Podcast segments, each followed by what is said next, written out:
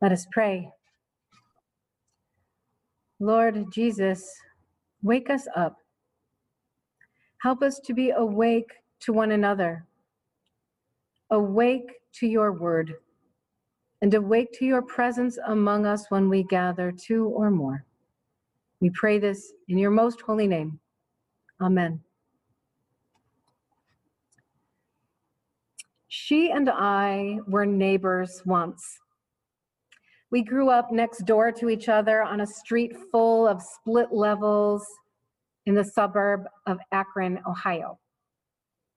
And in the winter, the small hill between our houses became a sledding run, starting on her driveway and ending on mine.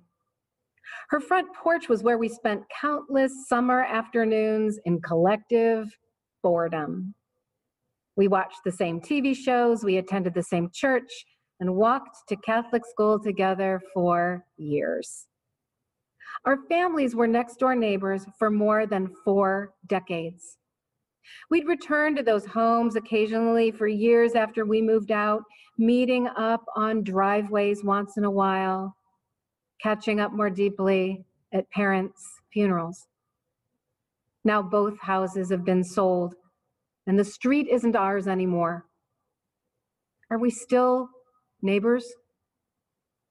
We do have one thing that connects us still, and that is Facebook. As neighborhoods go, it is a very limited one. There are no sledding hills or front porches to sit on. There are only teeny tiny windows that allow brief glimpses of children's milestones, family trips, and occasional promotion. And even though we can curate what friends we place there, I've come to regard Facebook as a really dangerous neighborhood. Real conversation is limited and brief, and other things are far more revealing. Like the memes that get posted, the rants in all caps, the complex social realities that get reduced to angry slogans and misleading spins, those polarized debates in the comment section. Of course, in the Facebook neighborhood, I can ignore or hide or delete people whose ideas I don't like. But I hesitate to unfriend people who are rooted in my real geography, who come from streets whose names I know. But thanks to Facebook, it became very clear that she and I had landed on the opposite side of just about all the things that divide our country right now. And these aren't simply differences of opinion or party platforms. We are in a real moral conflict about who matters in our society and about how history is remembered and what behaviors are defensible or condemnable. We each are telling different stories about who is virtuous and who is bringing our country down. We would each say of ourselves, she and I, that our heart is in the right place the same time, on these matters, she and I are not even close. So I was really surprised when she reached out the other day after I replied to something she shared. I don't like commenting on these kinds of posts as a rule. It feels like a fruitless tug of war, like I'm going to get pulled down into some rabbit hole I'll never get out of but I do tend to respond just enough to indicate that there are other views out there. They may be held by old friends. And she reached out the way that old friends do. How's your family? How's your mom? It was a little disorienting, really, like one of those soccer matches that break out in the middle of a war zone. We had a lovely written exchange catching up, explaining ourselves a bit more. She told me about her family and what she's been doing. I told her about mine and where I am now. She said she was proud of what I had become, trying to make the world better for everyone. I was touched, of course. And I began to think, well, there's something to reflect on. She'd suddenly snapped into a more complete human being from a neighborhood that I recognized, asking for prayer for family members that I had held dear for a day. And then the next polarized post appeared. I wrote a friendly response from the other side. Agree to disagree, she replied. Always a loyal friend to the end, no matter what. Emoticons of hearts and flowers. Hmm. Are we still neighbors? And what are the rules of engagement now? How do I honor what looks like openness while avoiding the trap of that old neighborhood rule? Don't criticize your own Today's scriptures offer some perspective on what it means to stand in this difficult place with a neighbor, someone with whom I have personal history, past affection, present regard, and deep disagreement. Is it enough to agree to disagree? Is loyalty the same as respect? Should peace come at any price?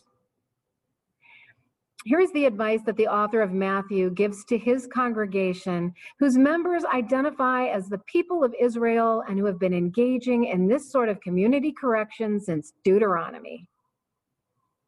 If another member of the church sins against you, go and point out the fault when the two of you are alone.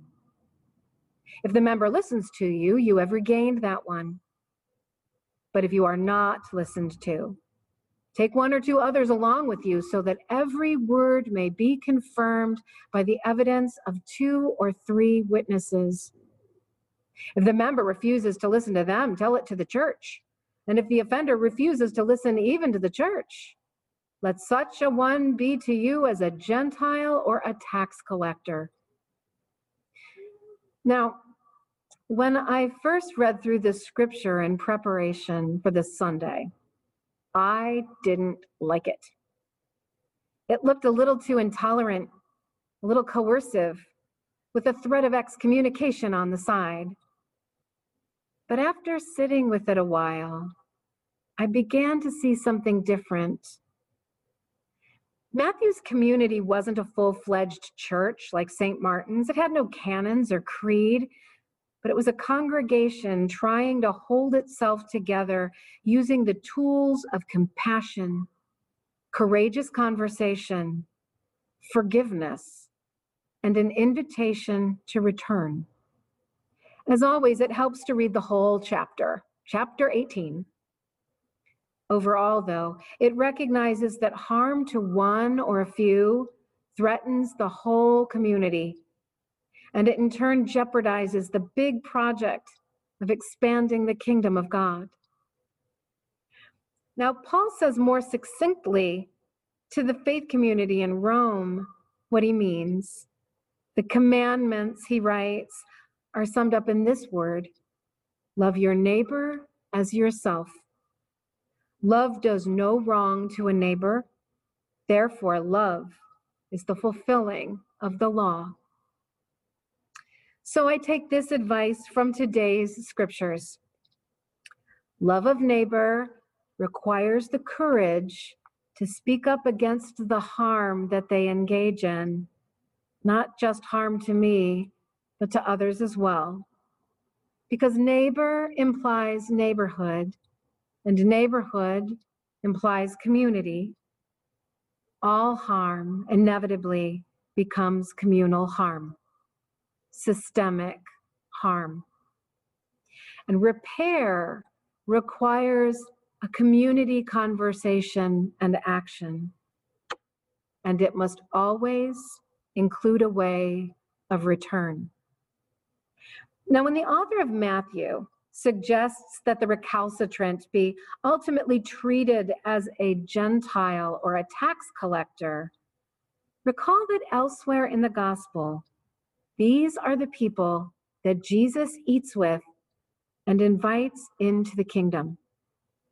The namesake of the gospel was a tax collector himself. So this can be interpreted as an open door rather than a closed one.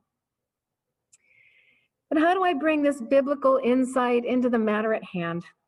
And indeed, to any of the difficult conversations that I have, whether they're on Facebook or with people in my own ecclesia, my own church. There are some issues, especially where people's well being and human dignity are in peril, that I can't agree to disagree.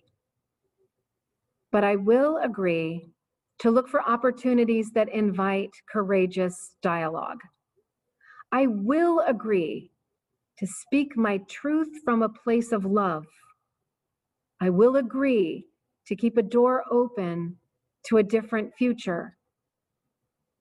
For me, keeping those agreements in the hot tempered encounters of today will require surrender to prayer, to the grace of God, to the power of the cross and the presence of the Holy Spirit.